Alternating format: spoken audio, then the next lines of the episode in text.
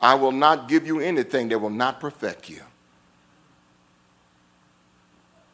Amen? And C.S. Lewis made a reference to this. He said he used to have a, he said when he used to, was smaller, he had a toothache. When he had the toothache, he said he wouldn't go to his mom, because if he went to his mom because his tooth was hurting, his mom would give him the stuff for his tooth. But she wouldn't stop there. He'd go into the dentist.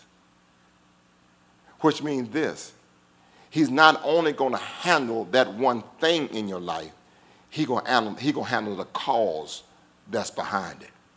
So when God gives you something, he gives it to you to perfect you and to bring you to him.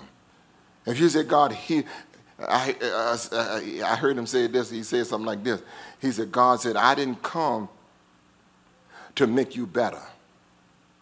I came to kill you. I came to kill you. I didn't come to make your arm better. I come to kill you.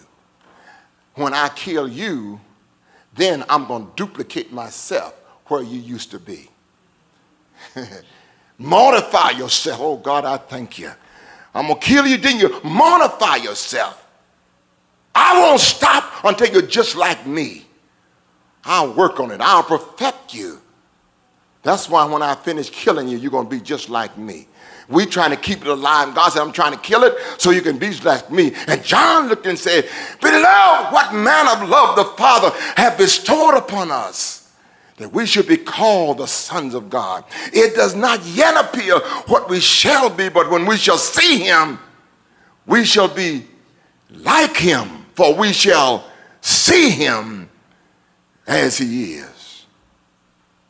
Right now, God is trying to kill you, because the more that you become of you, the more miserable you become.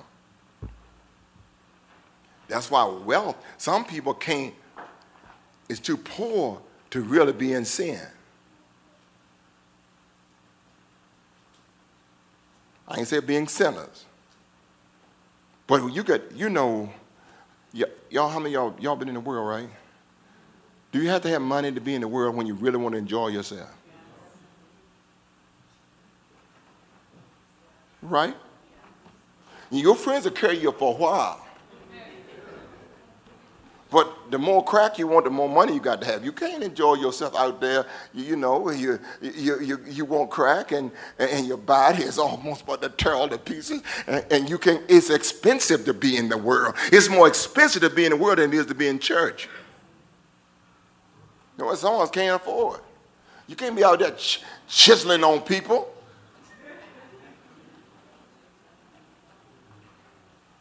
You want to drink and you got to sit around there and run around in the trash can and pick up bottles and empty. No, you got to have money. You want to go up there and get your own fifth.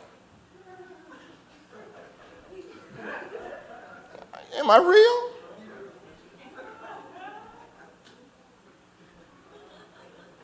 And some of us lived it when we was out there. We may not have no money when we got home on Friday evening, but we lived it out there. It's expensive. But the more you become like you, the less happiness you have. It's only when you become like him that you start showing up being happy. Right now, if you was able to satisfy all of your sinful desires, of course y'all saved, y'all ain't got none of them. But if you satisfied all of your sinful desires, the more you satisfy yourself, the more miserable you become. The more he takes away from you and the more he kills you, the more happy, the more satisfied you are. The more you become like Christ, the happier you become. The more you become like you, the less happiness you enjoy. Take a guy. He could go out here, get any woman he wants, any one of them that he wants. After a while, that guy will become very miserable. Oh, it's all right when you first start doing it. But after a while, you become very miserable. Then you find a guy who's committed to one woman. That guy in the long run is going to be the happiest person, because he knows he shares a bond with her and his love is reciprocated. If you was on crack and you could get all the crack you want, it's fine at first, but eventually crack would kill you. Y'all understand what I'm saying? If you could get all the liquor you want, it's fine to get drunk, but after a while, the more liquor you get, the more miserable you become. Money. It's all right to get a certain money and get to a certain level, but after a certain time you get there, something set in on you. A spirit will take over you, and then that spirit of greed will be there, and all you can concentrate on is getting money. How many billionaires living miserable lives? And I could help them. I could unburden them. But they are living miserable lives. They ain't got enough to spend money on. But getting stuff, you need to thank God for the state that you are right now. The only thing you got to do about the state that you're in is change your mind and decide to be happy. If you're single, thank God for being single. Don't make your life miserable because you don't have nobody. Be happy as you can be single. Because some of these married people in here, they can tell you there's some hell going along with being married. Talk to me. You want to get rid of them worse than you was trying to get them. I know what I'm talking about.